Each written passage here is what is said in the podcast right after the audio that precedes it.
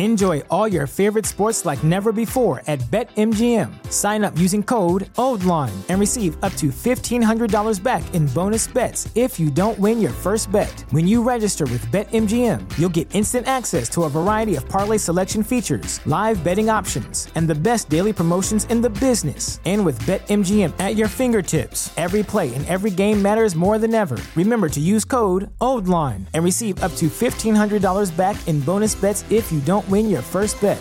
BetMGM and GameSense remind you to play responsibly. See BetMGM.com for terms. 21 plus only, Maryland only. New customer offer, subject to eligibility requirements. Rewards are non withdrawable bonus bets that expire in seven days. Please play responsibly. For help, visit MDGamblingHelp.org or call 1 800 Gambler in partnership with MGM National Harbor. Promotional offer not available in Washington, D.C.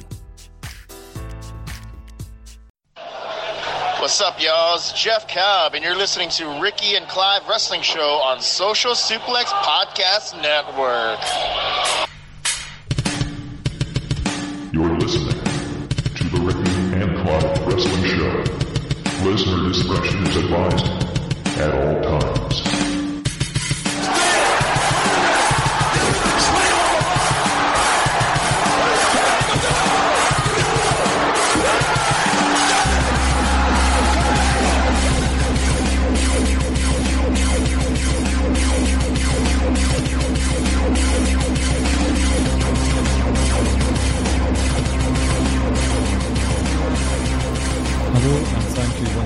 For downloading and listening to another episode of the Ricky and Clive Wrestling Show, part of the Social Suplex Podcast Network. My name is Clive, and I am joined by my partner in crime, the Edge to my Christian, Jeff to my Matt.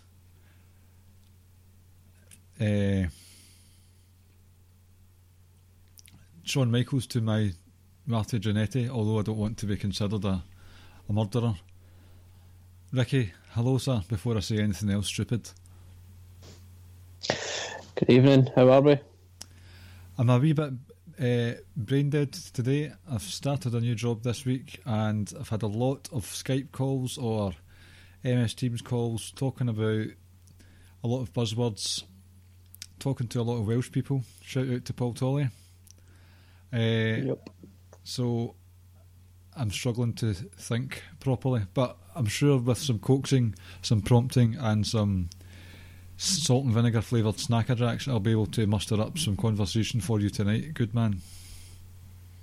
Well, certainly hope so. It's part two of our AEW this time, ups and downs, and you're going to give us your AEW versus WWE pay per view. I will. I will have something to ask you when we get to that. Uh, it's a, a technicality thing because we'll discuss it later. Yep. So, as you said there, if you haven't listened to last week's episode, we looked at the the top three or bottom three sort of hits and misses from WWE in 2020, which was quite a year for wrestling as well as out in the real world. And this week, with we were trying to fit in AEW's last week, but we, we would have ended up with quite a long podcast, and this was late in the evening for Ricky and myself. So we thought we'll just squeeze out some more content, make next week a bit easy for us because we've already got it planned.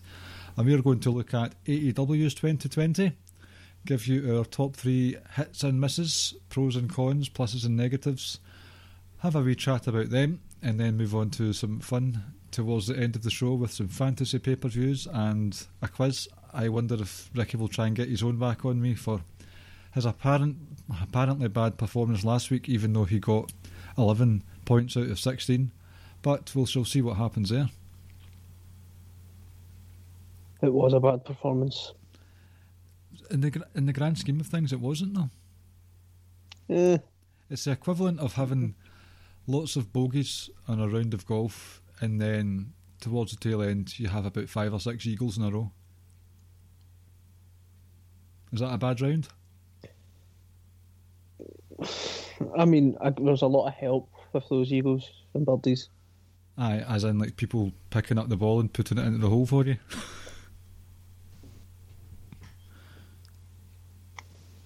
no comment. No, that's what I said pretty much. Okay. Right. Well, we'll go with some happiness. In fact, before we go into some happiness, uh, Twitter wanker of the week. I was going to say Celtic. They're just wankers of the week. Aye. Glasgow Celtic Football Club, get yourself together. Honest to God, what a shambles. But that's another conversation. That's for the, um, the Rick and Clive Ritz football show, which will be on the Overhead Kick podcast network, coming to you next week. Twitter wanker of the week. Apparently, this is quite fresh content as well. Ricky, if I liked Alexa Bliss, that qualifies me as a paedophile. Did you know this? Of course, of, co- of course, of course, that's who- of course that's true. Like, why wouldn't that be true? That's completely like um, a sensible thing to say, and it come from a very sensible person, hasn't it? And also, apparently, uh, because Impact was trending more on Twitter compared to the news of WrestleMania's the WrestleMania report, Kenny Omega is officially a bigger draw than WWE. And there is no two ways about it. It is not up for debate. As a, it is an objective fact. Were you aware of this point also? Once again, um, we need to consider the source and obviously take everything this person says as gospel.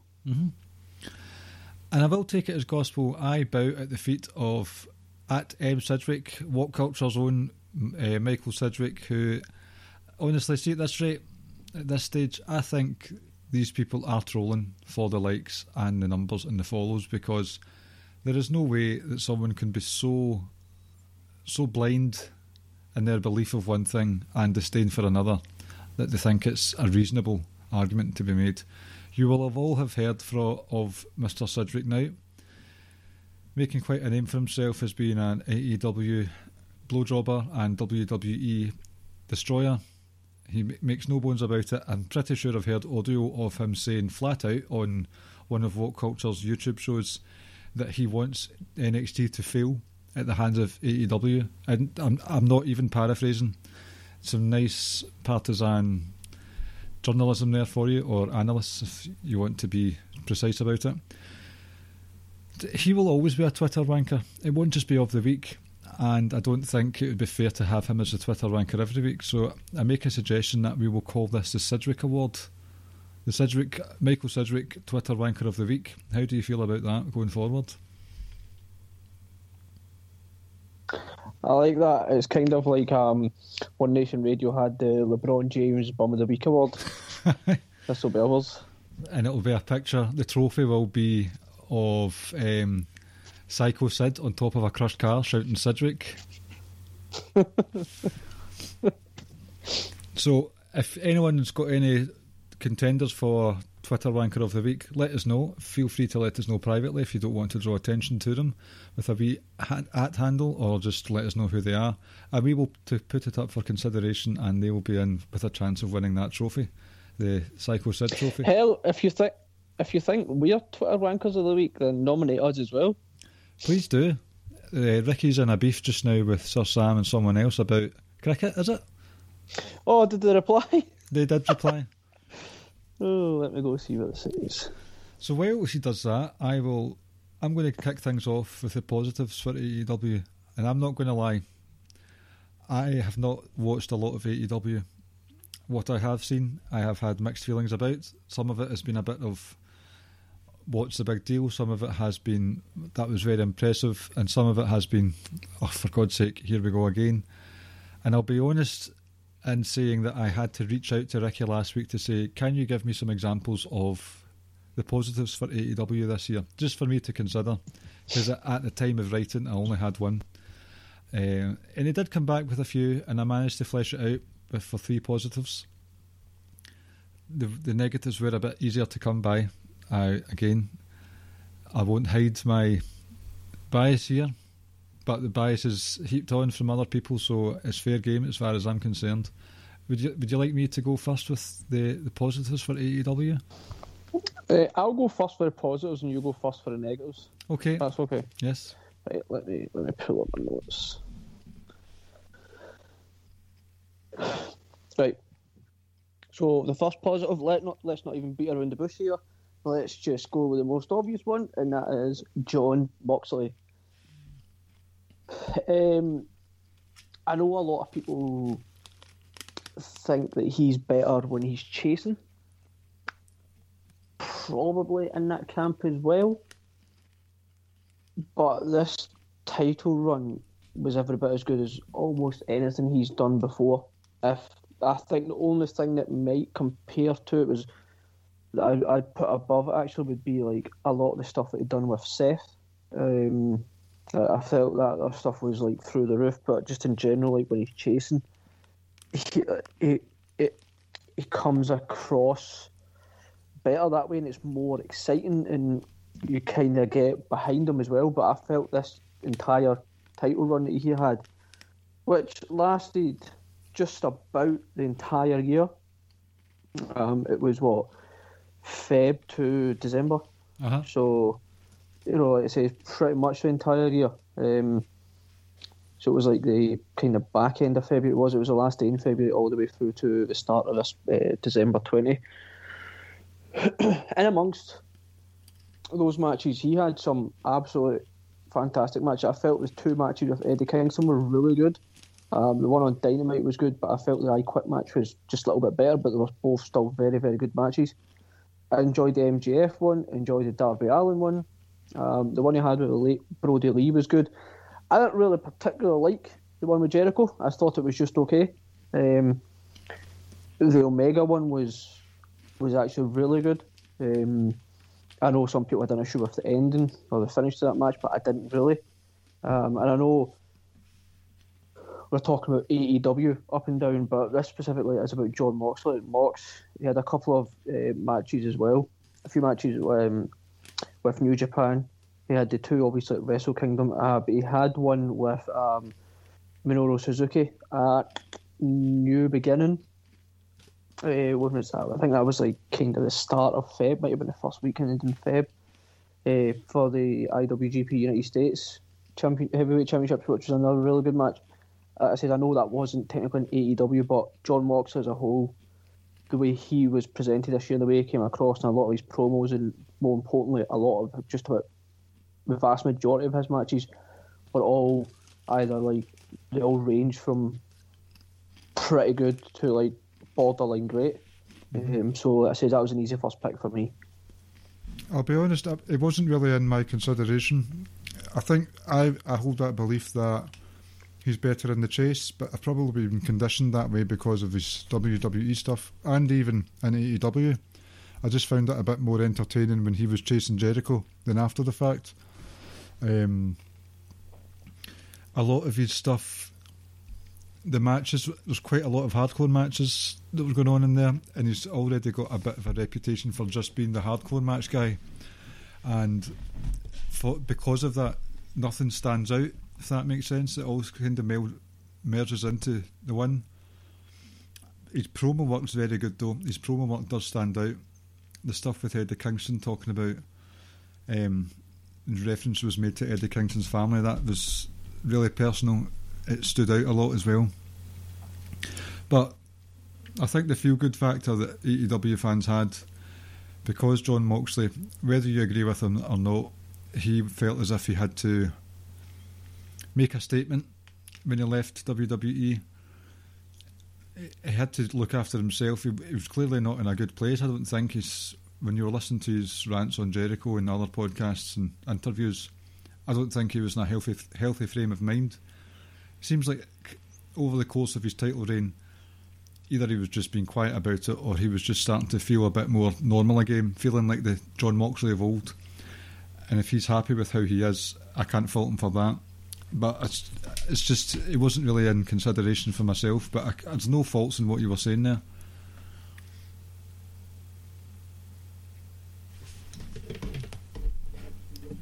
Sorry. Yeah. Sorry. Uh, no, sorry. No, um, I was looking back at my notes there. Yeah, like I say, so for me overall, I felt it was a pretty, pretty great year. Um, interested to see what happens now with him in 2021, but um, like I say, from from start to finish, I thought it was a pretty flawless year from him. Yeah. Um, I, I feel like I, I know a lot of people feel otherwise, but I feel like he's still Dean Ambrose but turned up slightly, and I guess that's somewhat of a different character uh, in a sense. Um, but like I say, he, he still has a lot of the old Dean Ambrose tropes and traits, etc. Um, apart from the stupid gas mask stuff, but earlier on, um, so but I think he's a bit more intense. Like Ambrose would sometimes come across as very, very intense, but at the same time he'd come across as almost aloof at times. Uh huh. Um, but I think Mox is just like constantly now in, intense. Um, but like I say, I thought it was a pretty flawless year from him. That's fair enough. My my first positive of the year was the the whole Hangman Page stuff. He's one that stands out for me. Uh, there's a there's a I will say I could do without all the alcohol stuff. I just don't see the point in it. But the carry on that he's had with Kenny Omega winning the titles at the start of the year, I believe, the tag titles. And there's always been this will they, won't they between them. And that kind of that never really came to a head officially because it, they fought each other at the t- the title the title tournament they had. It was at the last pay per view I think in December. I might be wrong there, but Omega and Hangman have had this really interesting dynamic over the course of the year where they don't want to be together, but at the same time they work really well together. And their tag team title matches with the Young Bucks and then the FTR, they're well lauded, well critiqued by many. But I think Adam Page on his own, he's got a good look, he's got good music, he's got a good.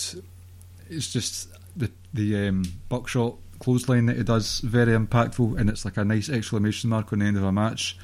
There's not much for me to dislike about Adam Page, and there's the way they're booking it with him, the way they're presenting him.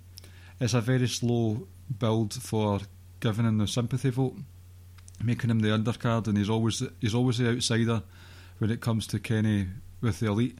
He's always the outsider when it comes to Kenny with the Bullet Club. Uh, he's always just on the fringes of things, and they don't really take his feelings into consideration. So you you naturally warm to Hangman Page through it all, and I just think they've what they're doing there, if intentional, has worked. Because I just want nothing but the best for Hangman Page. I want him to challenge for the titles. I want him to break free from the shackles of the elite and the Bullet Club shite, and just let rip, rip into folk, and then eventually somewhere down the line challenge for the title. So definitely, I think okay, there's been losses and wins, but that doesn't really matter. It's all about the story arc, and I think Hangman Page had the best story arc in 2020 for AEW for me. Yeah, um, the hell was held the title for about nine months, to like mid start to mid Jan all the way through to September before they dropped it to FTR. Um, like I said, the match with FTR was really good, as was that match with the Bucks, which is one of the matches of the year. um, obviously, uh, Kenny Omega and that number one contender tournament they had going on to challenge Mox. I think they might come full circle in a sense where it could be Hangman um, that beats Kenny Omega, but at the same time, there's almost Roddy Piper vibes to him because remember, Hangman was the first one. He, he, he main evented the first ever AEW pay per view with Jericho, but didn't win it. Um, gets a number one contender, gets to the number one contender match, doesn't win it. Um, you know, so it wouldn't surprise me whatever way they go, but I think he's a favourite of a lot of people from like when it comes to like the elite in the Bullet Club. Mm-hmm. Uh, like I say, it's interesting. Same with Mox. I'm interested to see what kind of direction to go with. Uh,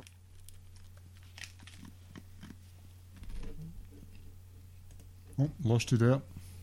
And not quite um, like being given that opportunity.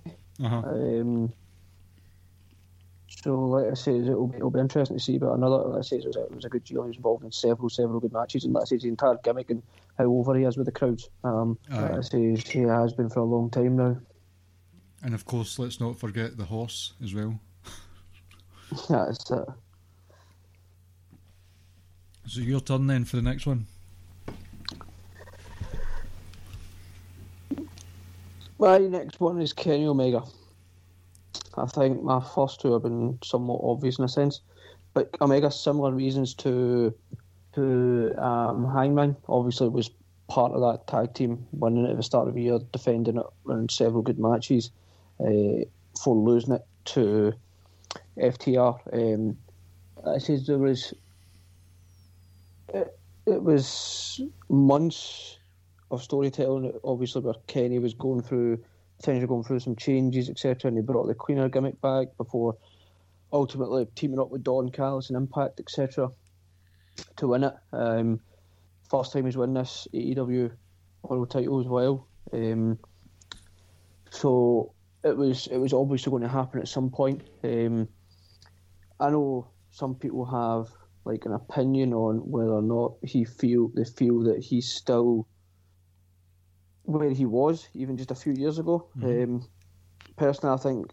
I think he's been involved in, in so many great matches this year. Um, like I said, I absolutely loved, and I know. Sorry, last year I know the Rey Fenix match took place on January fifth or sixth or whatever it was.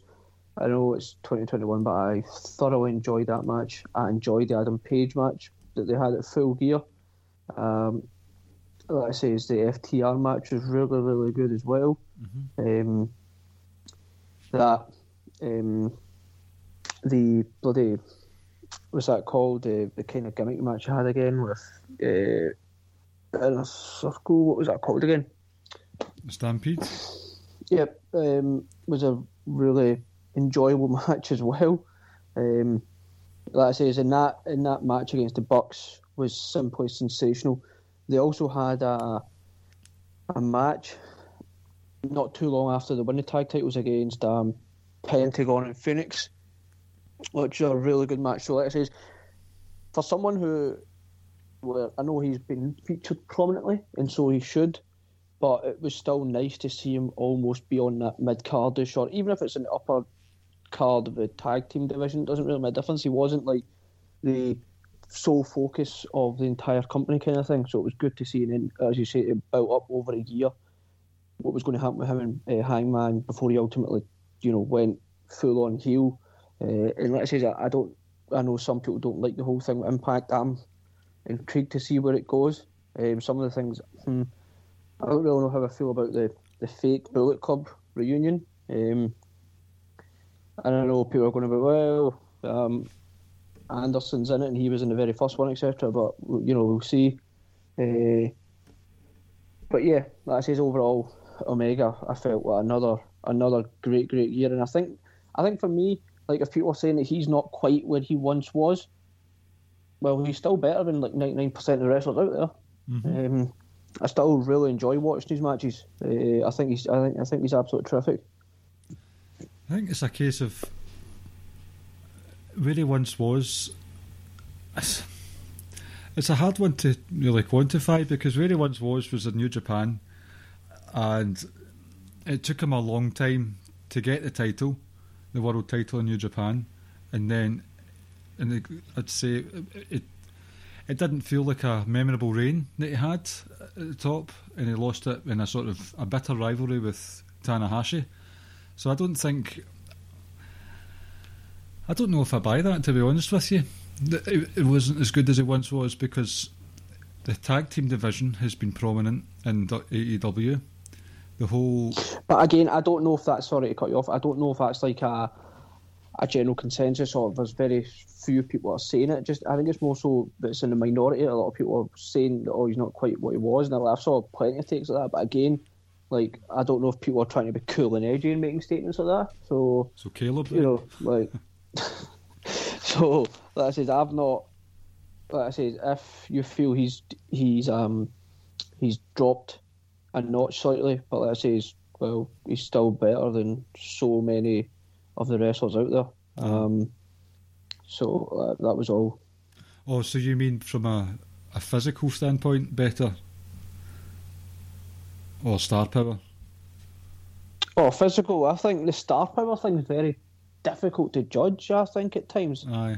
um, because look, see at the end of the day, like I think if you had say, let's say you had Tanahashi, or it could be Okada, or it could be Ibushi, or it could be Suzuki, or whoever it may be, and you put them in a street like in the middle of Tokyo or something, I would assume they would be extremely, extremely well known.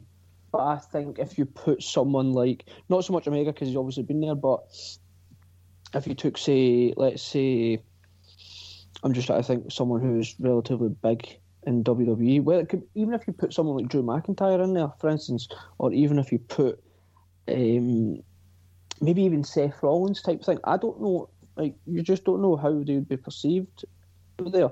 So I think it's difficult to tell when you talk about star power because when you look at guys like people are in New in New Japan, well, if you put them out in mainstream America or over here or whatever, would they get noticed? But again, how many wrestlers would get noticed just walking down the street?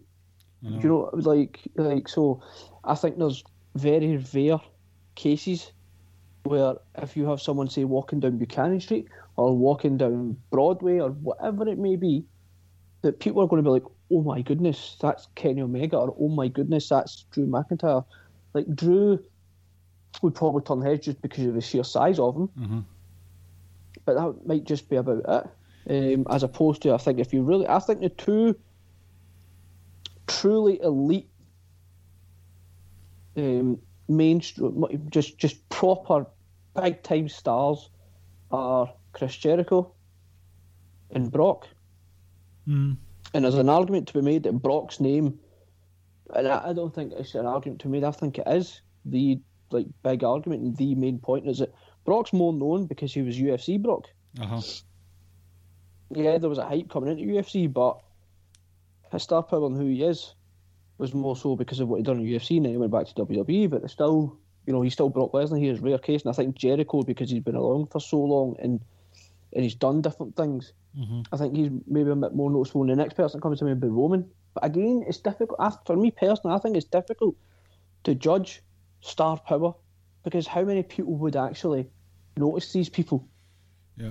In terms of So if we're in terms of overall stature, I don't really buy the thing that he wasn't what he once was, and I think if we're talking about like match quality, you need to bear in mind that when he was in New Japan, he was wrestling the same people for years and years and years. A lot of the people in AEW might not have wrestled before, and it's just he might just not he might not be one of those wrestlers who can wrestle a broomstick, and he needs to develop a chemistry with them. So I'm sure that might come in time because he's also been a lot of it's been tag team work with Adam Page. So maybe it's just a case of he's not re- met the right opponent yet because they can't all be they can't all be Okada. They can't all be Ibushi. No, but I also think that that he's had some truly great matches this year, though. But when I say this year, I mean like in the last twelve months. Singles at that, I thought the Hangman was excellent. Top Moxley was excellent. And again, I know it's twenty twenty one, but the the Refinu film was excellent. Um, And let's not Mm. forget his Steve Jobs uh, performance when AEW Games was being introduced. that's true. yeah, so I think, like I said, I think he's had a great year. Um, Well, But like you said, it's just talking about the star power. I think it's it's difficult to compare Mhm. because then uh, the, no matter what anyone thinks, wrestling's still a little niche little thing.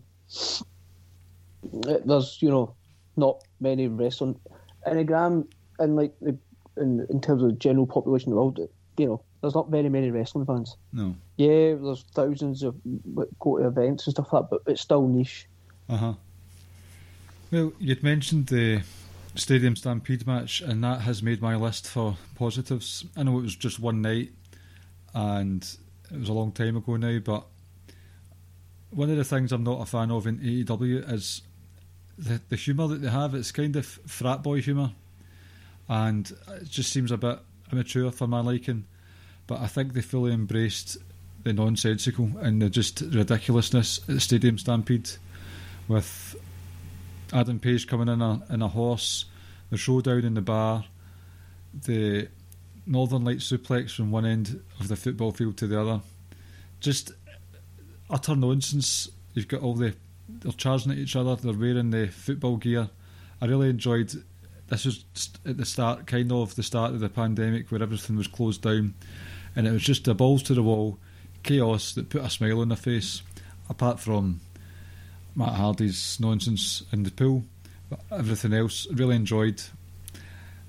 I've not really got much to add about it. I think Stadium Stampede's been talked about a lot over the last uh, six or seven months and I know you you weren't a massive fan of it, but I think during that time in my life, I just wanted a wee smile on my face, and they certainly gave that to me that night. I think for what it was, and if you don't take it serious, it was brilliant. It was great, hilarious. Um, bear in mind, like you know, there was during that sort of two, three, four month period, and I know people can say it wasn't a cinematic match, but it kind of was in a sense as well. Mm-hmm. Um, there were have there were so many happening at that point. So for what it was, it, it was it was fun. It was funny. Um, and even just like you say, the hangman thing was just like icing on a cake. I thought that was that was awesome seeing that that visual. Like you saw him in the background. Um, so everything, like I says, even like even other stuff like the the the golf buggy thing uh, with Megan, uh, Omega and Matt Hardy in it, chasing Sammy Guevara about in it. Like just wee things in and around that time. Like it, it was quite fun. Uh, um, but like you say, it's I don't mind matches like that. But like I say, that period there was like too many cinematic or too many greatest match ever stuff going on and stuff like that. I'm like, you know, like I don't need to keep seeing it. Uh huh. It, it was also at the point where there weren't that many cinematic style matches, so they were still fresh, still fun to see. I think after a personally a short space of time, they got old very quickly. No, they did. I didn't see the the ultimate elite deletion thing or anything like that. I had no interest in that. Uh, the Braun Strowman Bray Wyatt didn't watch that.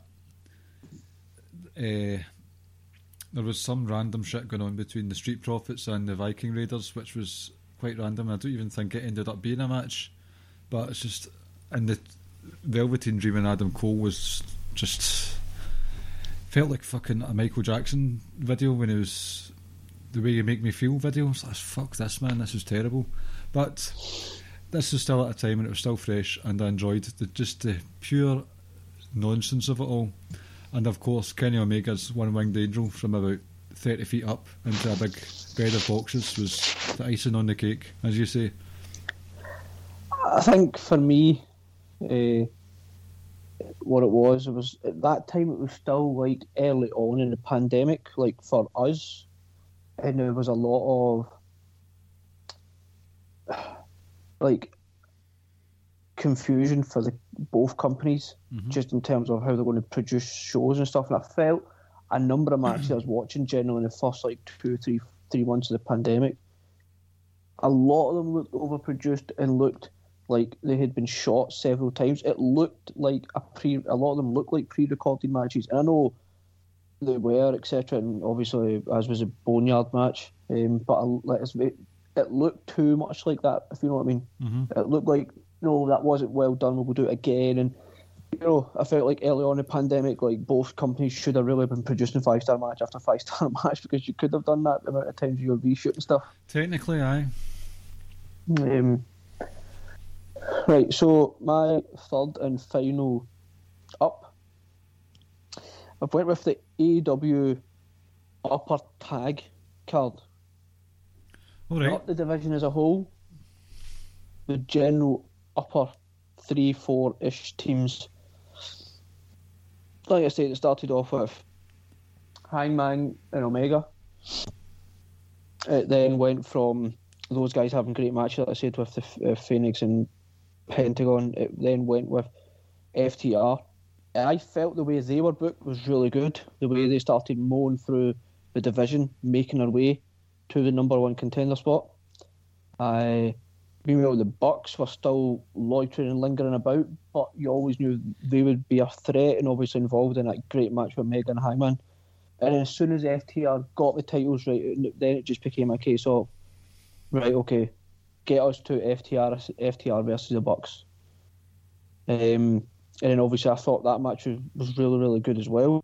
Uh, we spoke about it keeping it strong style. It was like little subtle little things that some people might not have picked up, but a lot of people did.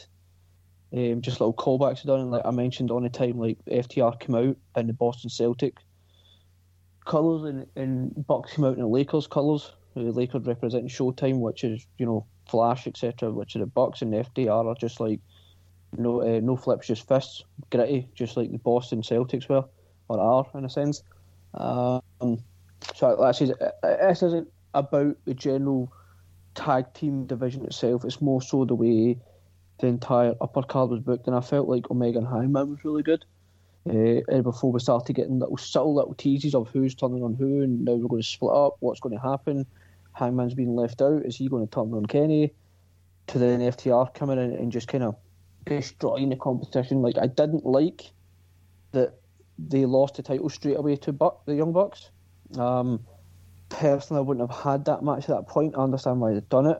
I just felt like that was the first significant challenge for FTR and they lost it. That was the only issue I've had with the kind of upper tag team division booking. Um, but overall, I felt it was really good, and I felt all year that part of the card had a purpose and a direction. Uh huh. So, who would you classify as the top tier tag teams then?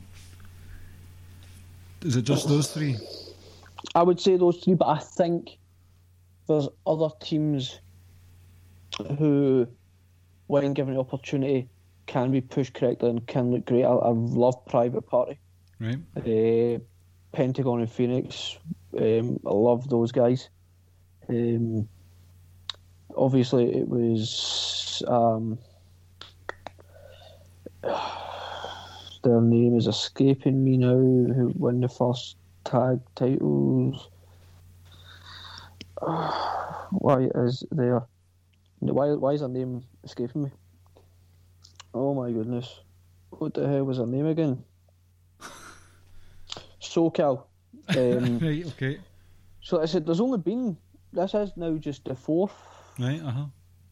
Um, but I still I liked I liked the booking of that tournament because all that all indications were like, oh well, of course the going to win it, but they never did.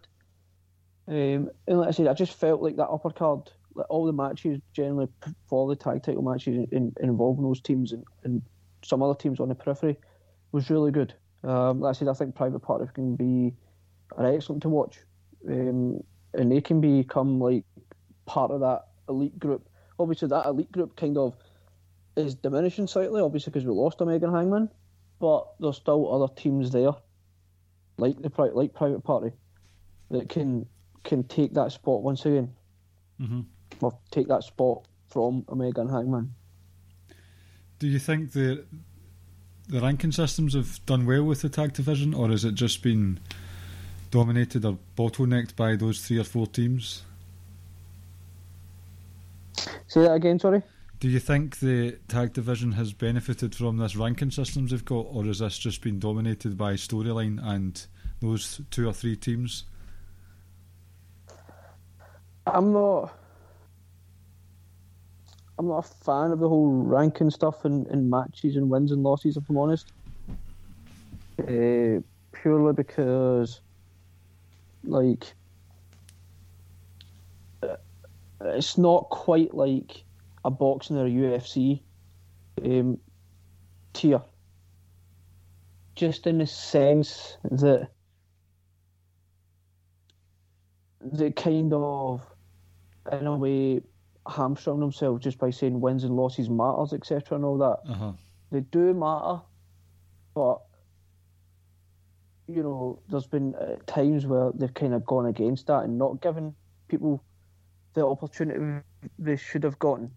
Like I remember, even like so when Darby Allin got a, a title match against Mox, you were kind of still like, so what did you do to warrant it in a way? Mm-hmm. Um, so there's been issues, but like I said, I wasn't a fan of it, the ranking system from the get go anyway. Right. Um, I didn't think I didn't think you need to do that. I didn't think you needed to to really put a target on your back in that sense because if if you didn't dedicate yourself to it and if you didn't do it properly, then you're leaving yourself uh, to be criticised. Um, and, and and the other thing with the ranking system is that in boxing and MMA, just because you lose a title fight doesn't necessarily mean you're going to drop all the way down rankings. In in general wrestling terms, like now we've got, for instance, we've got Roman and, KO. We won't see KO challenge for a title again for a long time because we've kind of programmed ourselves to be like, well, you've had your turn now, you need to go back down the card and work way work your way back up, kind of thing Yeah. so it becomes fresh again at each challenge. Well, the amount of times people get um, immediate rematches, I know what happens in wrestling, but even guys just fi- find they're gone and they come back and now all of a sudden they're going to be back in the title picture. Like Conor McGregor, for instance. Conor McGregor, in my opinion, when it comes to he's fighting this weekend against Dustin Poirier, and I think basically what's going to happen is if he impresses well enough, he's going to get the shot against Khabib. I'm like, in what world, other than the fact that your name is Conor McGregor, do you deserve that? Because there's other people who are more deserving of it. Um, so, and that wouldn't happen in wrestling. So that's what I'm saying. Like, even MMA and boxing don't adhere to their strict um, ranking system, other than some of the boxing do. Because if you're WBC, WBA, etc., if you're a mandatory challenger, you've got to have a fight, but you've got like, this, that, that mandatory has to take place within like a eight, nine, 12 month period. So you can still go out and fight someone else, but you've got to ultimately fight your mandatory at some point. So that's what I'm saying. I just feel like you're hamstrung by it, and you're hamstrung by it, and, and then also, like I says, FTR have just had a title shot, so it'll probably take them a wee while longer to get back into that title scene. So it doesn't seem like happy. Well, they're getting another shot kind of thing, even though it happens in boxing and MMA a lot often. Uh huh.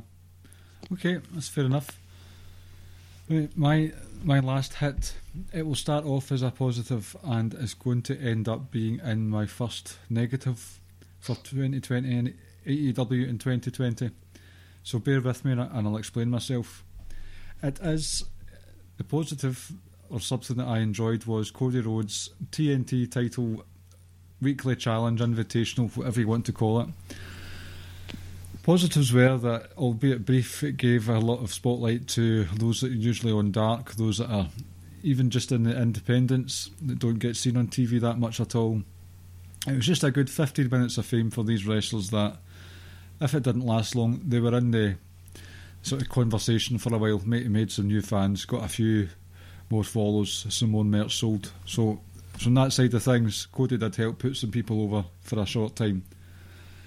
The it's one of those things. It's a guaranteed interest, just like John Cena's was in 2015.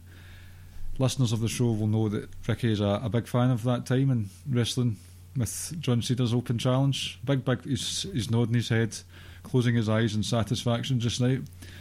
So just from that, It was, remember, folks, go back and watch those two back to back Raw matches you had with Cesaro. Absolute bangers. I might just rec- like record that what you've just said there, and keep it as a separate segment and just put it in every week because you say it every week. but the, Oh, they were, they were uh, excellent. But on you go, sorry. I mean, I, I can't really c- comment on the quality of the matches themselves because that is subjective, and some of them were all right, some of them were just a bit naff. But it introduced Eddie Kingston to the masses with a very good promo talking about how um, Cody grew up like sorted for life in a way, and Eddie Kingston had to fight literally to get where he was today. So that was another positive from it. And just from a storyline aspect, you saw Cody acting like a bit of a dick in his matches, taking time out to do some push ups, not taking things seriously, getting a rollicking off of Arn Anderson. And slowly but surely, you started to think Cody's this is a one of these slow heel turns here. And it, it was boiling to a point. It's like it's going to he's going to snap, or he's going to he's either going to snap on Arn Anderson or he's going to snap on a wrestler after the fact instead of the handshake, the hot dog and a handshake. He's going to snap and just take someone out, and we're going to get heel Cody Rhodes. He'll rip up the verbal contract about him not going for the world title anymore. He'll be the American Nightmare in nature as well as in name, but he was truly humbled by Brodie Lee, uh, destroyed in a matter of minutes, and him and his Nightmare family were laid out. So it came to a, it was. I've heard. I'm pretty sure people have referred to it as like the Red Wedding of AEW, where the main family just get ripped to shreds and left left out in the cold. So any sort of any hint of Cody turning heel just disappeared entirely. Eh, any any personal journey he was on was just squashed. So that was a positive. I thought that was a, quite a fascinating wee story they were telling. But now we go into the negatives. My first negative is that it, it's okay. Yes, he's an EVP. AEW is most likely his brainchild first and foremost, but 2020 has been the Cody Rhodes show, and oof, the his his arm being raised by the the people he lost against, fireworks, the massive entry, entrances. It was the Cody Rhodes show from that side of things. Um, in the space of, I'm I'm including 2019 in this, so in the space of 18 months or so, he had a massive feud with his brother that I wouldn't say nobody asked for, but it wasn't as if it was one that was in the top of everyone's list. He challenged for the title. He made sure that he would lose if he challenged, didn't win the title. He lost the opportunity to do that. He had a big betrayal with his protege. Uh, lost the protege match, even though so much, so much sympathy was laid on him. I mean, whippings for God's sake. He lost the match for MJF. Nothing really came out of that. Had the TNT title tournament, where it was obviously written in the stars that it was going to be him winning or him facing Lance Archer. He won that. He did the challenge. He lost. He came back with a new haircut or a hair dye. He came back the next week with his hair dyed back. He got a tattoo on his uh, his neck after the new wrestling figures had come out. He is at the he's the nexus. He's the sort of linchpin f- for all the new people coming into the building, including Sting. He's got to be everywhere. He's got to be doing everything. Uh, you could go on, but I think you get the point that yes, he is an EVP, and a lot of people adore Cody Rhodes, but you've got to share some of that love. You've got to share some of those moments to with the rest of the roster because that is heavy duty narcissism there. It's exactly what I was about to say there. He's a narcissist. um, like, don't get me wrong, the name and and you want to talk about star power, etc. That, like, I get it, but you you he already started to get like a become a real big household name in wrestling even prior to AEW, right? You know, that's fine. But when AEW came around, that started that star power in the name fan started going through the roof. And the fact that you were saying you were never going to use the name Rhodes, and then all of a sudden the first opportunity you did, you Oh, used that, it. yeah, that's something Um, else. Anything, anything to to tie himself into his father, he'll do because he still can't comprehend the fact that he's his father's third favourite son. Oh, let's And I've always forget- says Dustin is number two, and Triple H was his father's favourite son. Mhm. Um, and for our American listeners, in my opinion, like I don't like Cody. I think he has, he thinks he's greater than he is, and I think his in-ring wrestling ability isn't what he thinks it is. I'm not talking about promo stuff because he can talk. You know, he's he's fantastic in that way. But in the ring, and I say this in a tweet, and I say it before in this podcast, he thinks he's Alabama, but he's actually Appalachian State in the ring. And I says it to you, he mm-hmm. thinks he's Celtic, but in reality, he's just Stirling Albion Oof. in terms of the ring. Sorry, I'll take that back. Not Stirling Albion. He's Ayr United. Shout out to Murray. so, like I says, I'm all here for, for criticising Roddy, Cody. That whole stuff where he had fireworks going off after defending titles, you're like, oh lord, you know, like that. That was just ridiculous.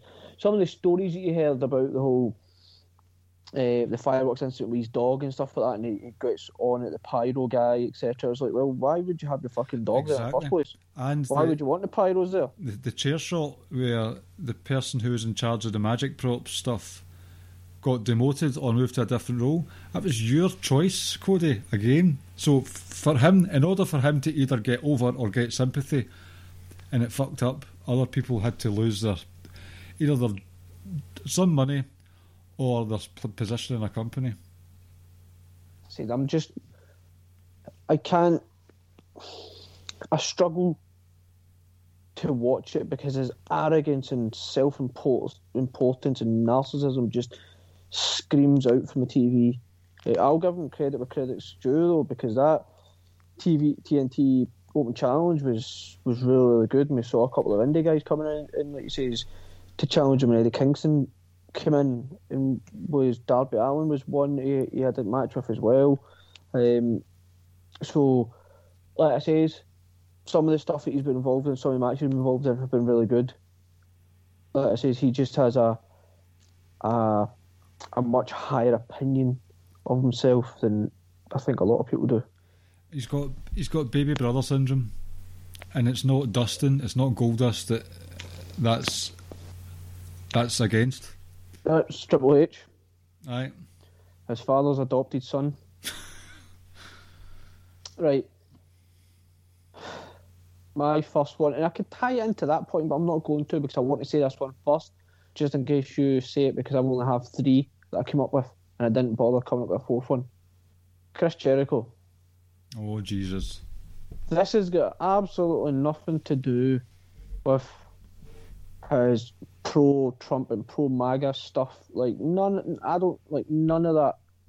He's a piece of shit, right? We get that as a person, and I, and I think there may not be a person who was so loved that it's gone down in so many people's opinion this last sort of twelve months.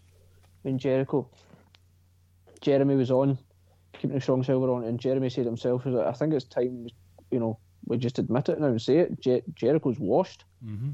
In ring work, not been a fan of whatsoever in a long time now. Um, even the stuff. See now, I just find him irritating.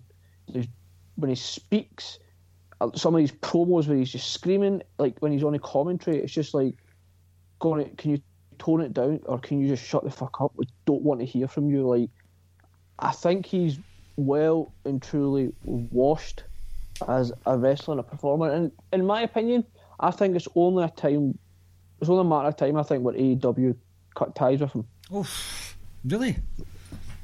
I think because of his political stances, I think there'll come a time where he'll say, "Your star power is no longer required here. We've got what we wanted out of you." At which point he'll probably go running back to Vince. Like he's done as, for me, as a credible wrestler or a, a credible threat to any possible world title match uh, or anyone on that that tier. Um, he isn't even in the tier below that. He's in that well and truly stuck in the mid card stage. And at some point, he'll he'll start really being one of the guys that put the younger guys over. I think he is starting to do that with MJF and I, all I, I, th- I think more so like taking proper clean losses, and that'll just be his role Okay. before they ultimately. I think, but I think it's, may, it's maybe people say, "Oh, I don't see that happening," maybe, and maybe it is a hot take or not. But I think that's what they'll use him as, and I think one day, I'm not saying soon, I'm not saying this year, but one day they'll be like, you know what, we've had our use out of you, we no longer need you. Wow, that's a big, big, big hot take. That is the hottest take I've heard in a long time. Not going to lie. Because from a political side we'll of see things, happens. I know he's outspoken with his politics, but the Khans uh, have been in bed financially with Donald Trump, so it's not as if they don't hate Jericho's beliefs. You know? But I also think that, you know, just maybe some of the other wrestlers may not share that opinion. I can't imagine Cody would share the opinion and and whatnot. So, like I says, um, we shall see. And I think the whole when you had the COVID in September as well. Well, I don't. I, I'm not going to say much on that because they did obviously do tapings and stuff, and I know I don't know if it was in uh, an off-air phone call we were having someone that basically says there was like a, a 10 to 14 day stretch where there's no tapings done, and if it just so happens that's when he done it, or that's when he had to self-isolate, and it was like, that would be a massive coincidence, but I don't know. So that's why I'm not going to say too much on it because we, we just don't know. Well, funny you mention the coronavirus stuff, and it brings me to my next point in a way. So I'm going to use this as a first example. A wee while ago, when the coronavirus started taking people out, and I think it might, I might be wrong here, but it might have been when Apollo Crews had, they said he had a bruised back when he was off with coronavirus. Do you remember that? Yes. Mm-hmm. And around that time, JR, Taz, and I can't remember the, the masked commentator's name right off the top of my head. What is his name again? Excalibur. Excalibur. I was thinking Serpentico for some reason. Uh, well, they're wearing a mask, you know. It's, it's, not as embarrassing as my Josiah Williams Wale stuff a couple of weeks ago, mate. That's you. true. That's true. That was brutal. You, he, oh, he was, folks. He was proper embarrassed about that. Uh huh. Like red in the face. Yep. Oh right. Uh, after after an episode of Dynamite or something, when episodes were still being taped, JR Taz and Excalibur were talking about WWE insulting fans' intelligence and how they don't just say it like it is. People know what's going on in real life. They should just admit it. And it, it might have been in reference to a, a, someone being injured and having a bruised bone, bruised spine, but when they were actually out with COVID. Lo and behold, we've had a couple of admissions from one of the Young Bucks and from Jericho that in around September time they had coronavirus. No mention of it until now. No mention of it on their TV. Uh, so that's the sort of that's the sloppy shop comment coming back to the bite them in the ass. That's another example I had the sloppy shop because since then, oh, countless things have went wrong for AEW either in the ring or online or with their coronavirus outbreaks. Not just exclusive to WWE. They've, I mean, this is terrible, right? But the the first thought I had when all the wrestlers were in the, the stage for the 10 bell salute for Brodie Lee was where the fuck is the social distancing? But I think that's just been conditioned into me. Uh, and that's not fair, to be honest. But it's not fair of me to pick up on that. And on top of that, no offence, you're Americans. Hat like, you know, use use are dumb as fuck. some of you. Some, yes, uh, yes, some, some, and that's what, like, you know, there's a reason why it's fucking, it's, it's spreading like hell over there. Yeah. You know, like, and don't get us wrong, we've got issues over here as well, but you know, uh, we have a government that actually give a fuck about us. Mm-hmm. Then you get fucking Ricochet getting pat- birthday party. Oh, for fucking idiot! Honestly, what a bunch of fucking idiots. Is it just so irresponsible? I know. It's not irresponsible, it's ignorant. Willfully ignorant, I think, is the issue. I don't think it's ignorant. I think the damn because ignorance suggests that you're unaware. I know, but willfully I, means I you're believe, like you don't give a fuck. Mm, I I would say it like that though. I think willfully ignorant is still being is still putting it too nicely. Okay. I think they just don't give a fuck and they were like, oh, we don't care. We'll do what we like. Kind of like the Celtic team that think they're above the law. Oh, we're going to do this. Just for some context, the Glasgow Celtic football team usually have a winter break in hotter climes. And this year, in the middle of a pandemic, uh, where people aren't even allowed to go to the next county, they went to Dubai for a, a training camp, but pictures emerged of them drinking beers at poolside. And they got they came back with one of their football players contracting coronavirus. This player was in crutches before he went, and is going to be in crutches for four to six weeks. It might even be months. I can't remember. So first of all, what was the point in him going? Secondly, do you know what? I'm not going down that road. So angry. Exactly. Exactly.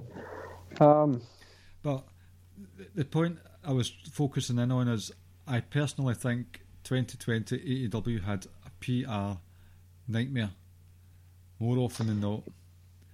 you know what bothers me, right? And this is this is about AEW this segment, right? But it's also about just wrestling in general, right? See when we talk about how you know we should treat fans like don't be so ignorant and you know and and and be real and be honest and stuff, right? Do people who make those comments believe every single wrestling fan is between the age of like 18 and above. 18 to You, 49. you, you know what I mean? Like, like I'm going to sit down. My six-year-old son's just really started getting into wrestling, right? And funny enough, his favourite is Roman Reigns, right? And and before people start saying no, I'm not conditioning him just to like AE, uh, WWE. He actually likes Sting as well, uh, and he's been and he started talking about um. Oh, what what match? He randomly watched a match on YouTube on his iPad, and he was asking about it, and I was like, "How do you know about that?" Was "I watched a match. It was a match. Who was it? Who was it? Who the hell was it again? It was random as hell. Oh, I can't even remember now. Tully Blanchard match or something. If it's Oh, honestly, I can't even remember. But it was a, it was, it was an AEW match. I just can't remember now. And I was looking at him, I was like, "How do you know that?" And so he, he, he, what, he knows some people from AEW as well, right? Like I said, he knows Sting. Um, he knows um, Moxley. So he knows he knows a few from AEW as well, right?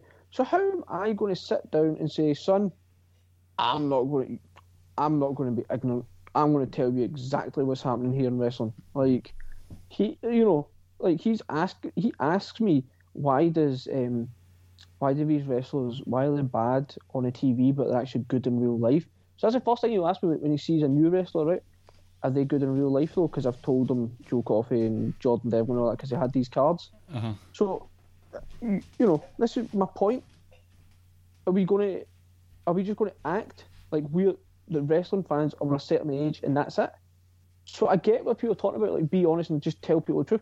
Well, no, not really, because they still want to maintain a sense of kayfabe for the younger fans. Yep. Remember, that was us, like fucking twenty odd years ago.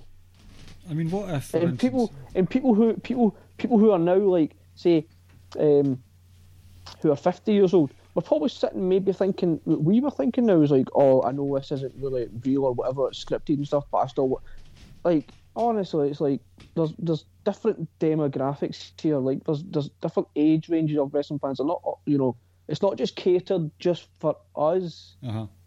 you know 'Cause see, so when you think about bear that in mind Imagine this is an example where there's a young young boy or girl who has lost a grandparent because of the coronavirus, and then they turn on the telly and they say um, Bayley won't be here this week. She's got the coronavirus, and that person, that wee girl, Bayley's her favourite, and she's just lost a grand, and she's wanting to turn tune like she's wanting some comfort. She's feeling sad and she wants to watch some wrestling, and she finds out that Bayley's got the same thing her favourite wrestler has the same virus that her grand just died from. That's not going to go down well with them. Exactly. Like we can see through it, right? We can see through it, but the younger fans aren't going to. You know what I mean? Like, like it's, it's it's exactly what you've just said. People are out with like a kayfabe injury. It's like, well, probably they're they're actually getting some time off, or they actually, you know, or just writing them off TV, or you know, they don't have anything for them, or they may have something going on.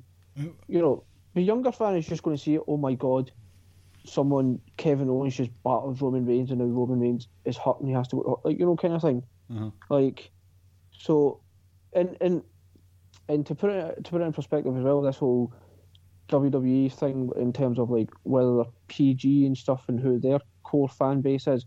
I've not let my son watch Randy Orton put the Fiend on fire. I specifically told him you're not watching that, and he would ask me why. Is it because Because the Fiend a man just. Uh, the, the, oh, he loves the fiend actually. A man just put another man on fire. I will not allow you to watch that.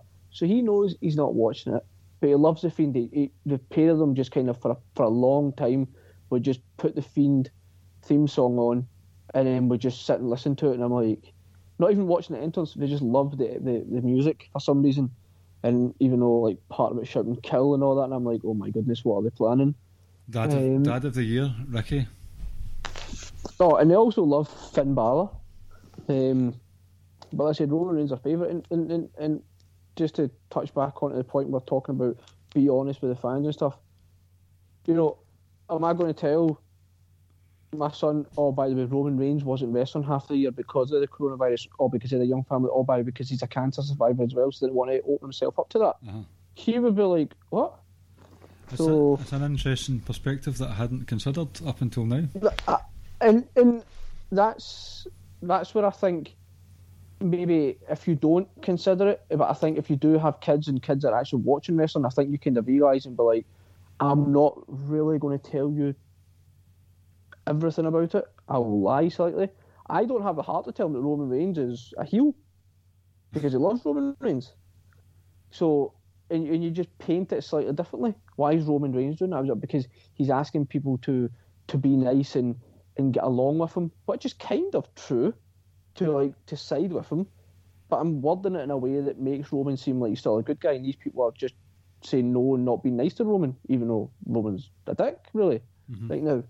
Um, so, let's say that's there's a different perspective to it, what we see and what younger fans see, etc. Um, Well, I think being honest with the fans is is sort of the, my point that I'm bringing up because looking at all that, I took a wee note of stuff, and as well as JR and Taz and Excalibur talking about that, and it not maybe being the case that they're being honest with their fans, you get JR's sort of ancient retrograde attitude towards women, and now he sees them, all the dodgy, misogynistic comments that he makes. You've got Taz talking about the sloppy shop. Cody bringing up the chair shot again when nobody asked to speak about it. Uh, Matt Hardy versus Tony Khan versus Reby Hardy after Matt Hardy had the bad fall that time. Half the wrestlers not being able to take criticism on Twitter and shutting down when half of them themselves are kind of responsible for the culture that we've got just now with this us versus them mentality. The pandering, pandering over ratings, um, Jericho's Sturgis rally. It's quite quite a lot, quite a lot of instances where I just feel as if the AEW heels as well. That whole thing with Brandi Rhodes taking a bit of flack and then just wiping her Twitter account because she couldn't handle the criticism. Just so many instances over the year where they made a hash of it, and I think it just gets glossed uh, glossed over and brushed under the carpet half the time until next time. Not forgetting as well. The guy's name escapes me, but there was another serious injury that someone had when they were lying out cold in the middle of the ring for a while. What was that guy's name again? Is it Andrew? um, I was actually. Do you, want, do you want me just to go to my next point? Because that was going to be go for it. my second point. Uh, so the person you're talking about is um, Alex Reynolds, Alex Reynolds. and that was a match with Private Party. Um, give me a second, let me pull my notes up.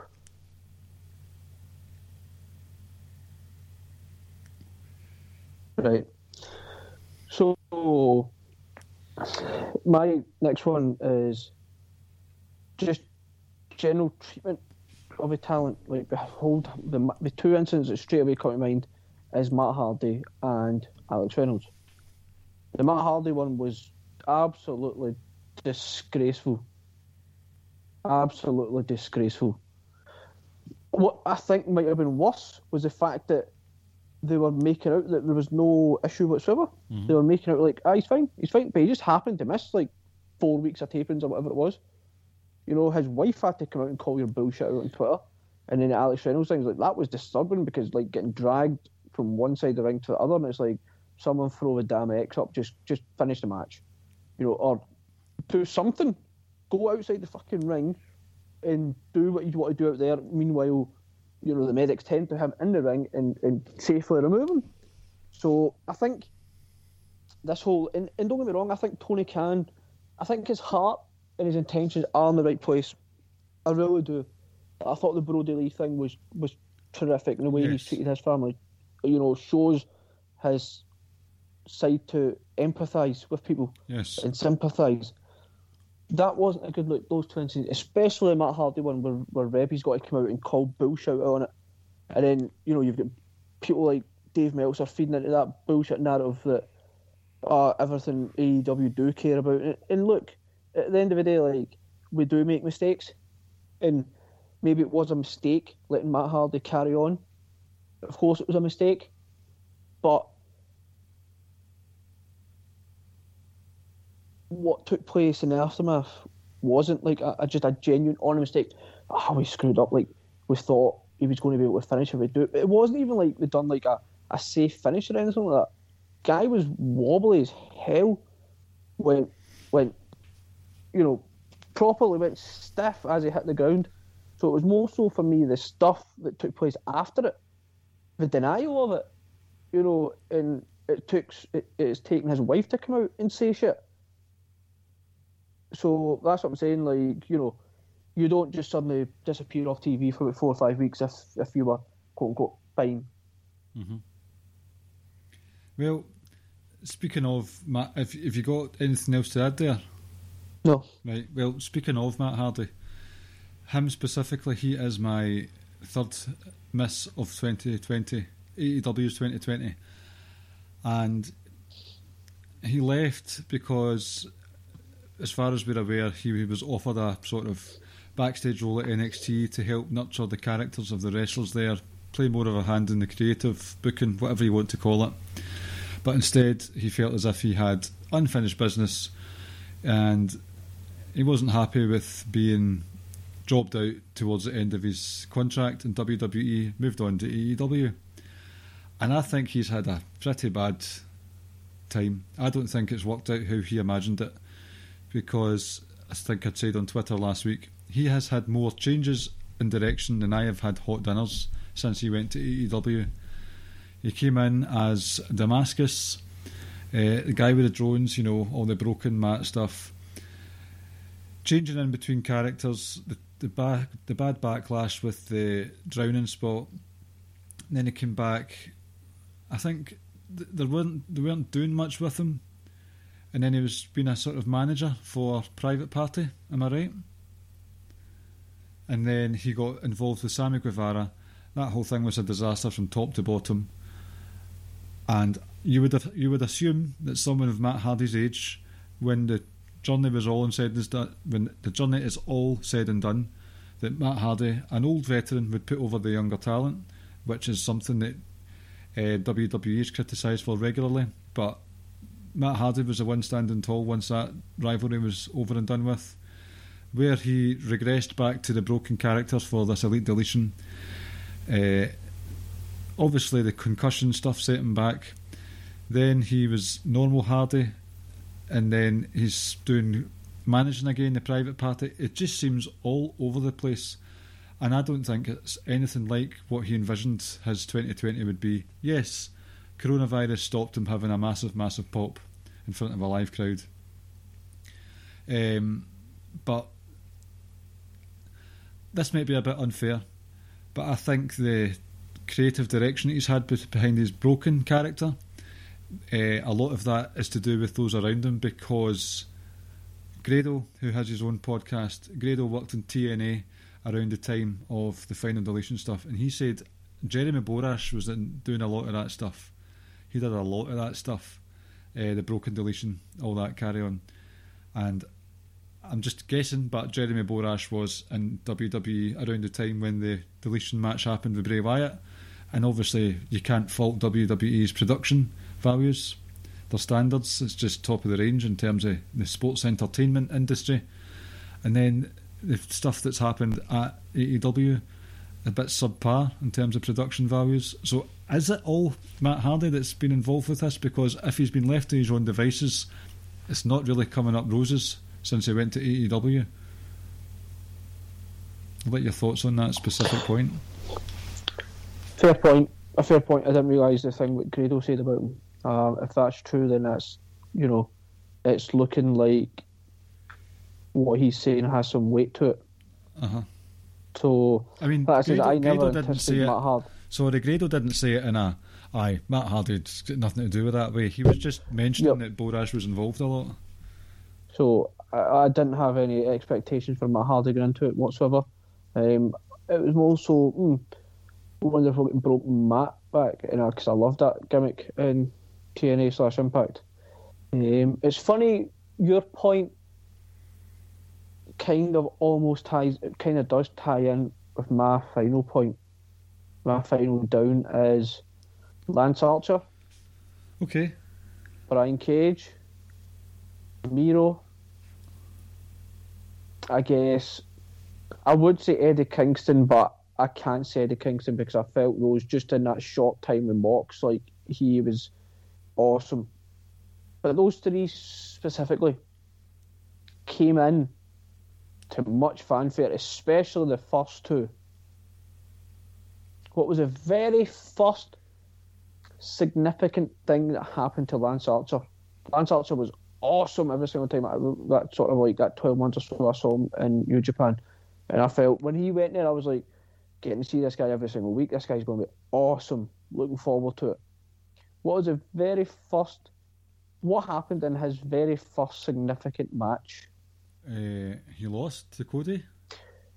Brian Cage, he was supposed to join, but obviously suffered the injury, like going back in 2019 it was. Or maybe even early in 2020, I can't remember now. Comes in to much fanfare, much hype, wins the like the briefcase, the uh, whatever that what was that bloody uh, the battle royal thing they have again called um, uh, the cat. It's not the cash in, is it? the hell's it called again? Are you thinking of the the buy-in? The buy-in wins it, right? Okay, fine. You want to say that's his first significant? What happens in his first significant singles feud and match? Oh, the buy-in's not. That's the Royal Rumble type thing. I know the match you're talking about. I can't remember. I just can't remember what it was now. But what happens in his first significant feud or match? uh, was that the one with Jon Moxley? What happened? He lost. Miro comes in, Oh Christ! and where? What's he doing? The the treatment, especially of those first two, it's, I think especially Cage more than anyone. Why are you bringing him in to not so much feed him to Moxley? And I would never say bury him because, you know, I don't like that term. But why are you putting him in there with Mox? Why are you putting Lance Archer in the tournament if he's not going to win it? The way some of these people come in with the fanfare and the excitement and the hype, just to fall flat immediately. hmm Straight out the gate, you've hamstrung them. Straight out the gate, you've just deflated that hype. So that for me is my final point. The handling of some of these signings that have come in has just been poor.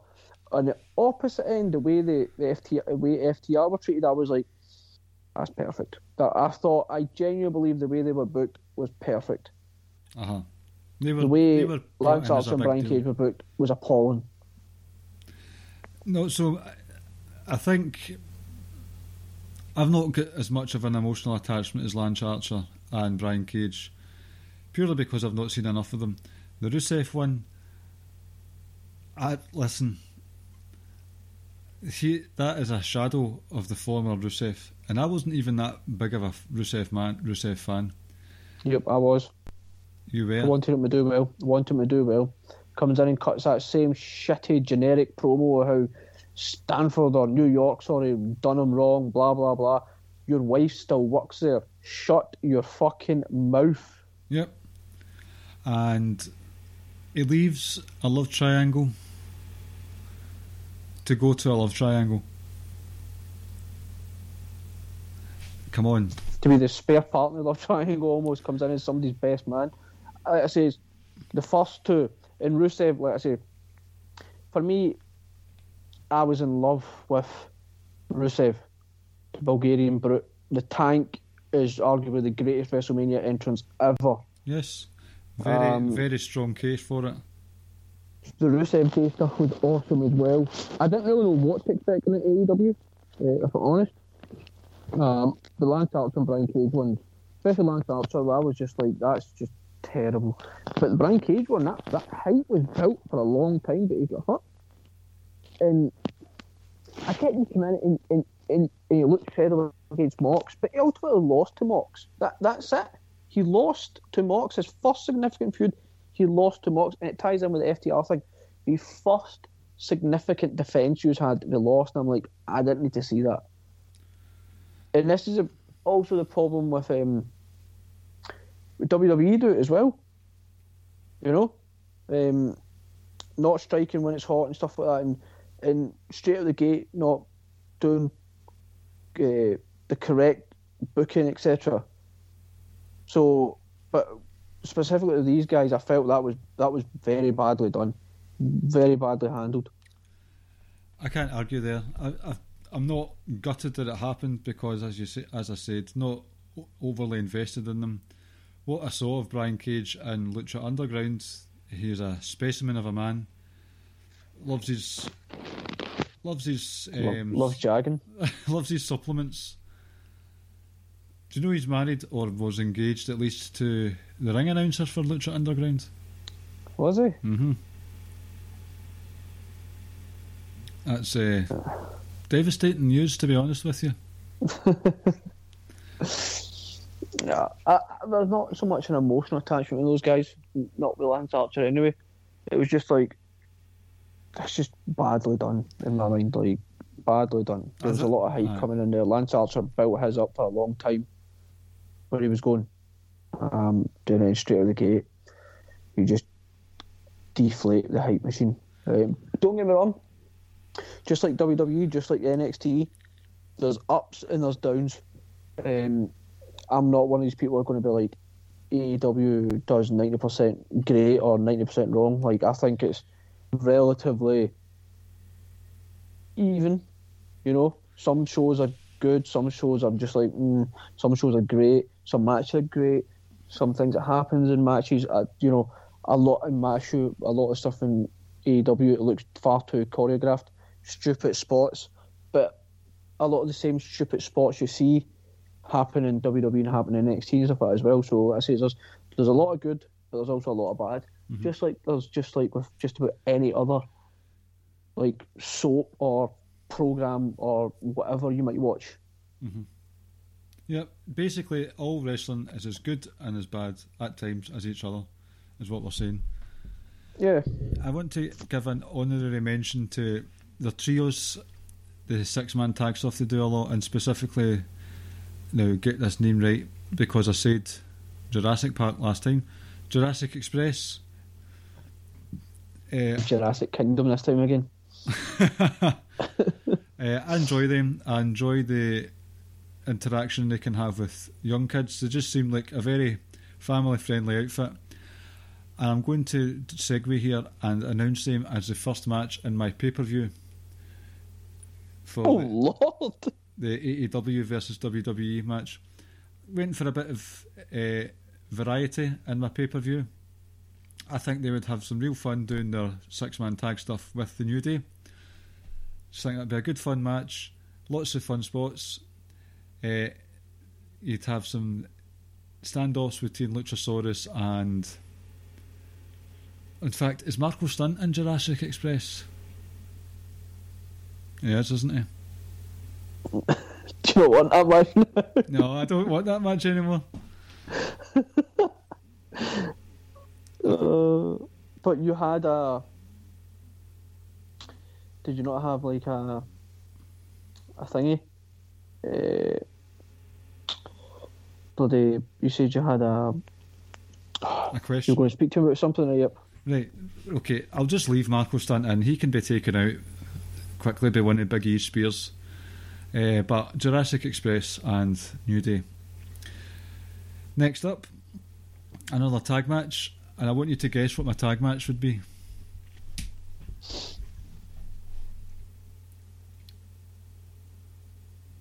Only thing I'll ask you, right? It's not. It's not Omega in Hangman, No, right? So it's a current tag.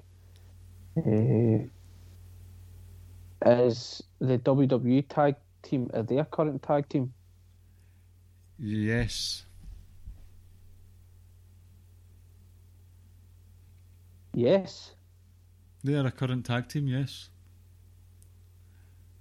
I'll give you a clue. Undisputed Era. No, Is it any Is it is, it- is it NXT? it is. Yes, I think I know this. I'm surprised This it's is- this taken you is- this long. Uh, This is this, folks. I need to get this right. This shows you how much I know you. Is there a certain individual in one of those tags from Liverpool? Oh, there, there bloody well is. It's Grizzled Young Vets versus FTR. The I'm most, right, aren't I? the most epic game of wrestling chess that would ever happen in the squared circle. Old school. I thought I thought for a second you were going to put Gargano and uh, Ciampa together and go DIY versus FTR again. But No. Grizzled Young Vets, FTR, yes, fucking please. yeah, sorry, sorry to cut you off. Folks, this seems like a timely, timely, timely reminder.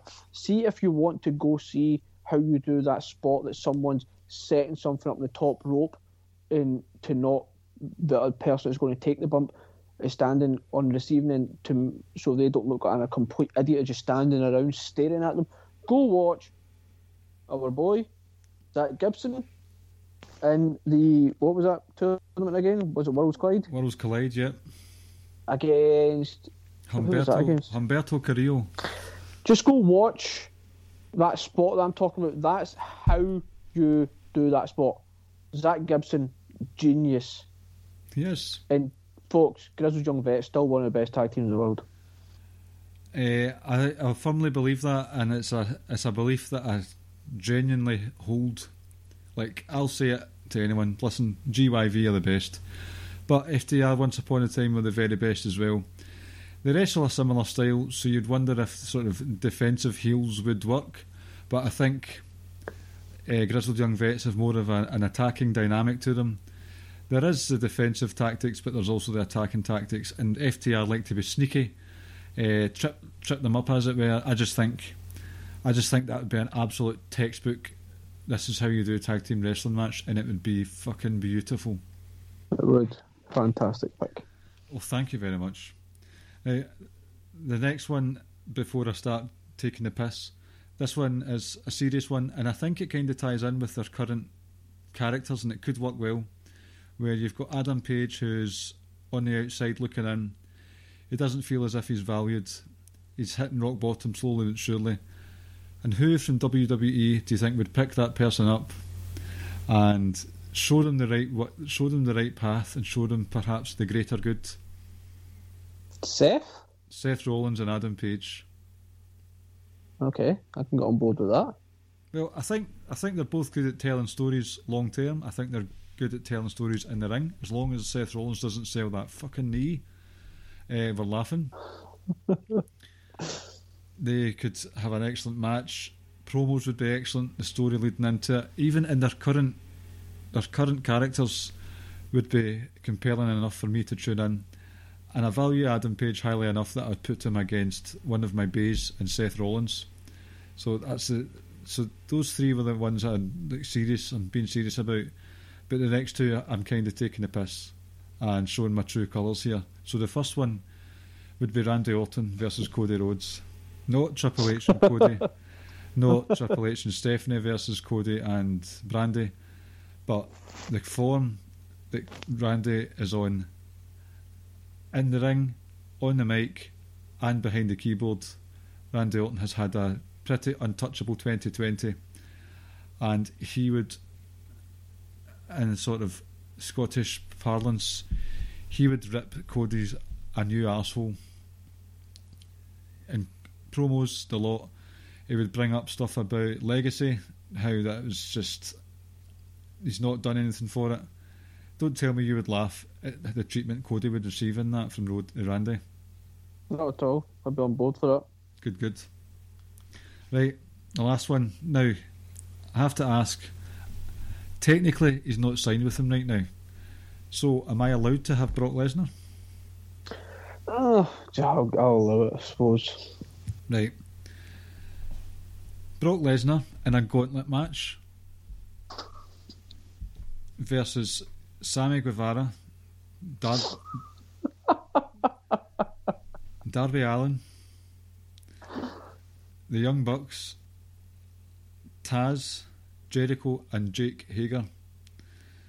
So you're starting off with the featherweights and working your way up, but it's more of it's it's a mix of Brock Lesnar just laying waste to some vanilla midgets, like F5ing them out of their boots, German suplexing them back into uh, the bingo halls.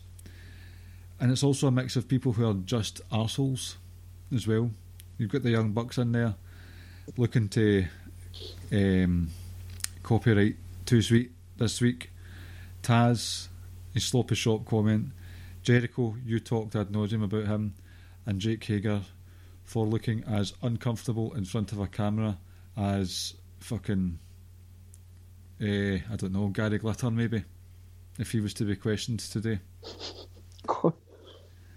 Uh, so Brock Lesnar's gauntlet match, he starts it and he finishes it and just fucking walk, walks home after it. That's it. That's my pay per view. Terrible order match card actually when you think about it. Is that how you would close it? Brock Lesnar just laying waste to everyone? Aye. WWE have gone gone down that route several times. I mean, this is this is the the same Clive who was just so apathetic towards the Royal Rumble match last year, where Lesnar was just destroying everybody in sight. But I would, But there was a pur- even though you didn't like it, and I, I, I know. don't want to sound like I'm defending it. There was a purpose to that though, I know and the was, purpose was Drew. and Drew has had a beautiful year, a beautiful. That was year. the that's a, that's a whole reason, and, and you accept it I do, for that for what it was. but it doesn't Um, make for good viewing in the first half. No, it didn't. But don't get me wrong, there were still um, little bits, and I know we're going way off topic now. There were still little bits in that uh, Royal Rumble during the Brock stuff that I actually enjoyed. Like I loved it when Kofi appeared. I was like, oh, here we go. This could be interesting. I mean, you lasted longer in your title match, which was shit. Uh, the introduction where you saw Brock, Brock looking at Keith Lee. I loved the Shelton Benjamin part. Like I thought that was yes, awesome. that was very good. Um, but yeah, like I says that was all set up to for Drew. Um, but this has been a rather long-ish episode for us. Uh, the quiz might take a while, so should we crack on with it? We shall, yes. Right, here we go. This is going to be similar, something similar to what you gave me last week. So it's just kind of like the wrestling year from 2020. Okay. Question number one: Who eliminated Keith Lee in a Royal Rumble? Uh, now, I can picture it all happening. Bro- Braun, Les- Braun Lesnar, Braun Strowman and Keith Lee were fighting, and Lesnar sort of threw them over at the same time. Yep. Question number two. At AEW Revolution, which one of the Young Bucks took the pin? For God's sake, how am I supposed to know that? So, I mean, take a guess. It's 50 50, isn't it? Uh, Matthew. Correct. yes. At WrestleMania, name the three participants that took took name the three participants that took part in the tag team ladder match. Kofi, John Morrison. Hmm. Oh shit.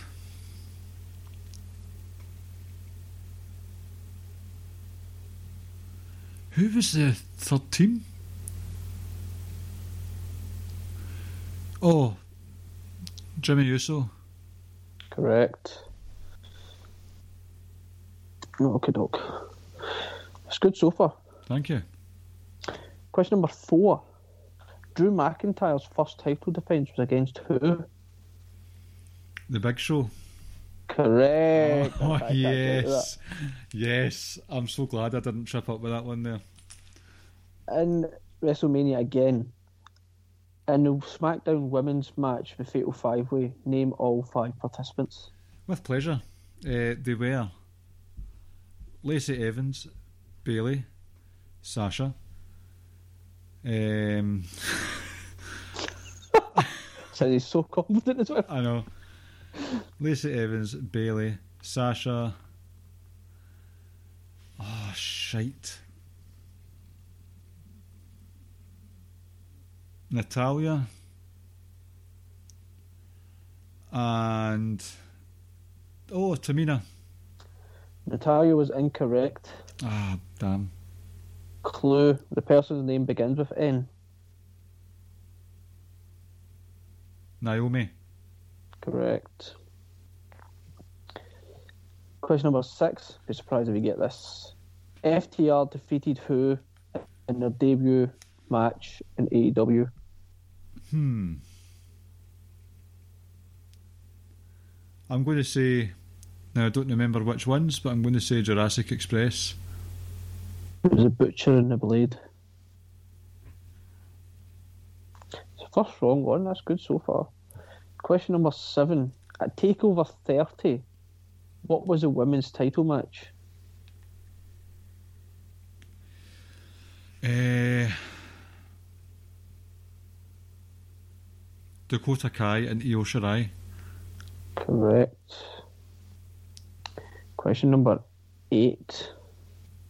At, Po- at, the ta- at Portland Takeover, what was the one gimmick match on the pay per view?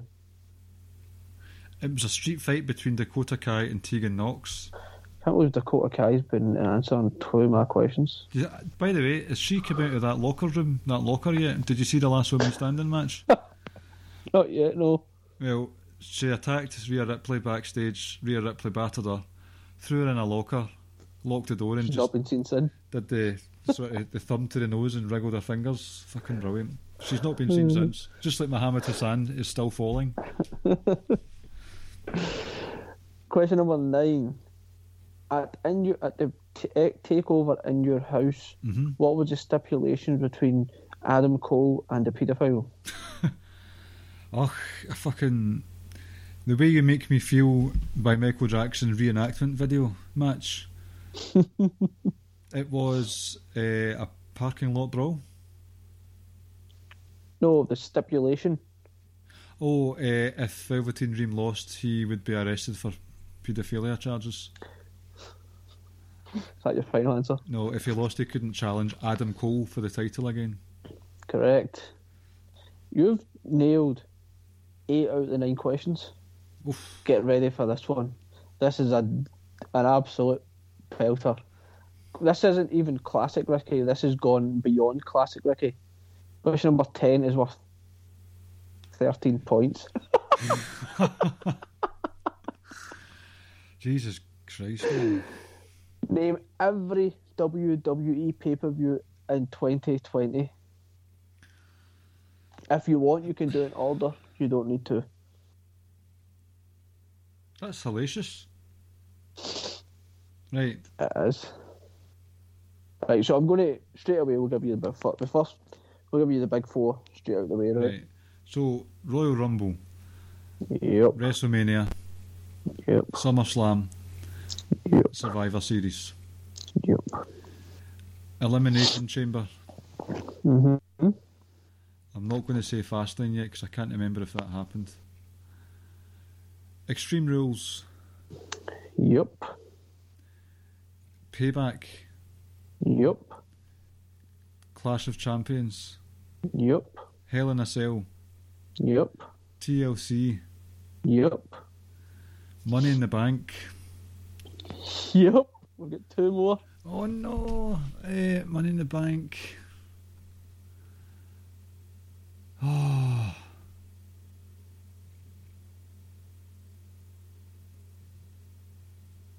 They didn't bring back Stomping Grounds, did they? Stomping Grounds. Nope.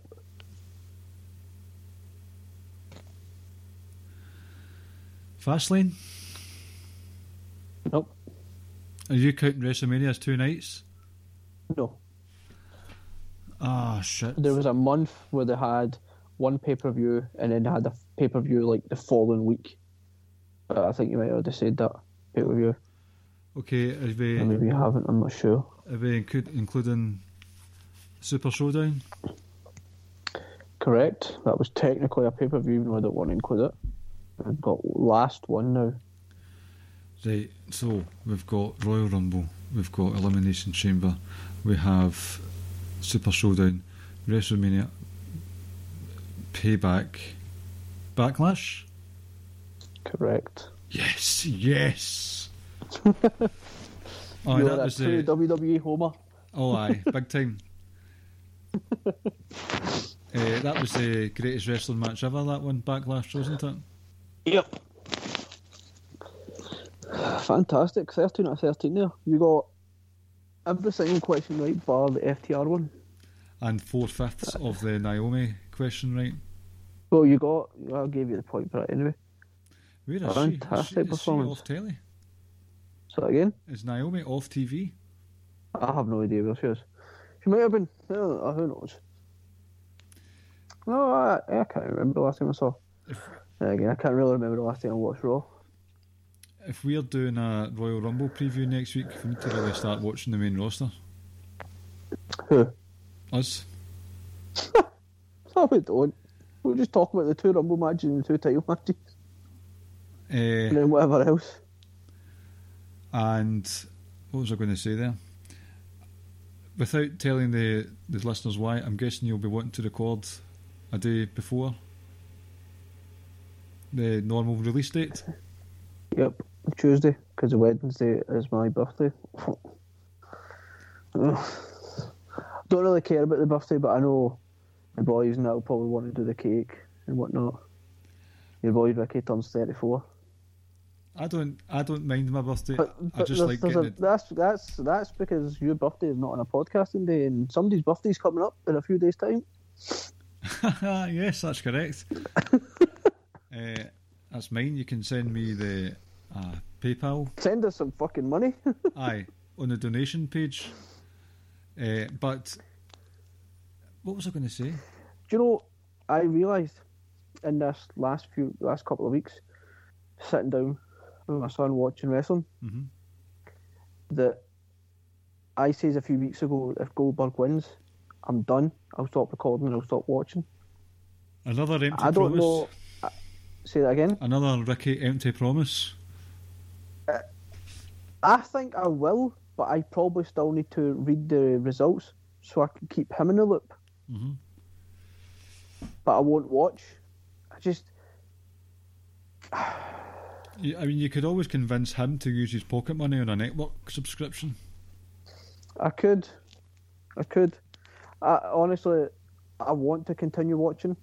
I really do. Like I enjoy watching NXT. I like watching SmackDown. I know people are going to be like, "Well, why don't you just watch New Japan AEW?"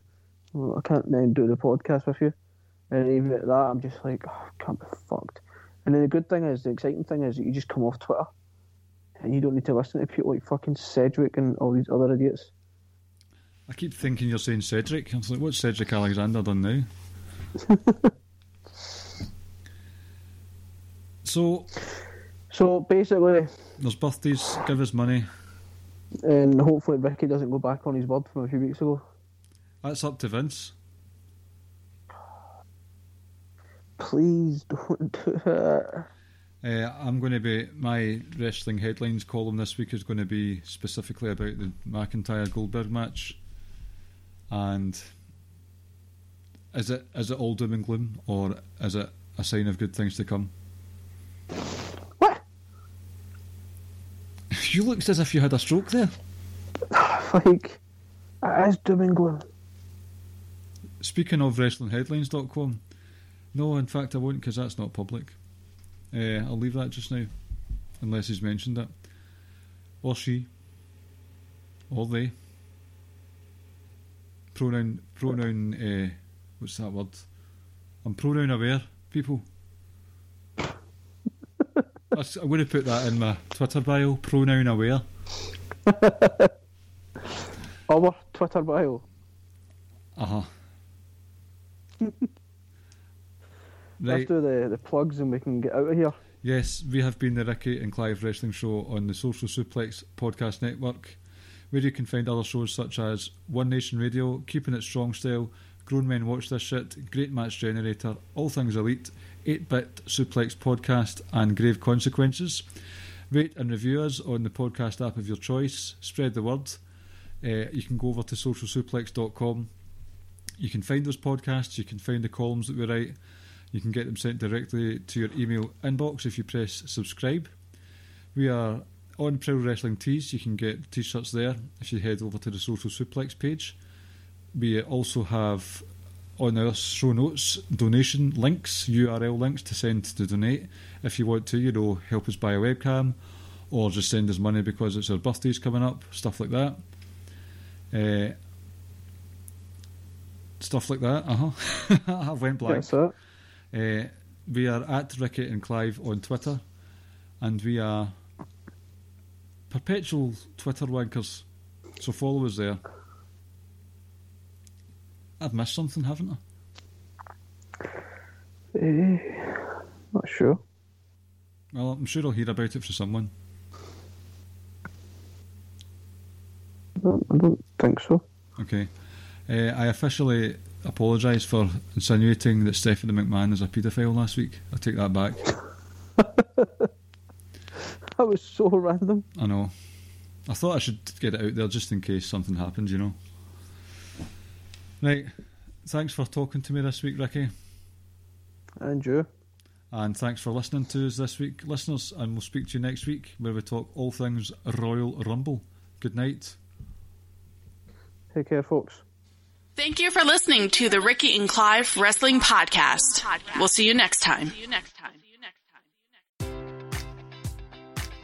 Enjoy all your favorite sports like never before at BetMGM. Sign up using code OLDLINE and receive up to $1,500 back in bonus bets if you don't win your first bet. When you register with BetMGM, you'll get instant access to a variety of parlay selection features, live betting options, and the best daily promotions in the business. And with BetMGM at your fingertips, every play and every game matters more than ever. Remember to use code OLDLINE and receive up to $1,500 back in bonus bets if you don't win your first bet.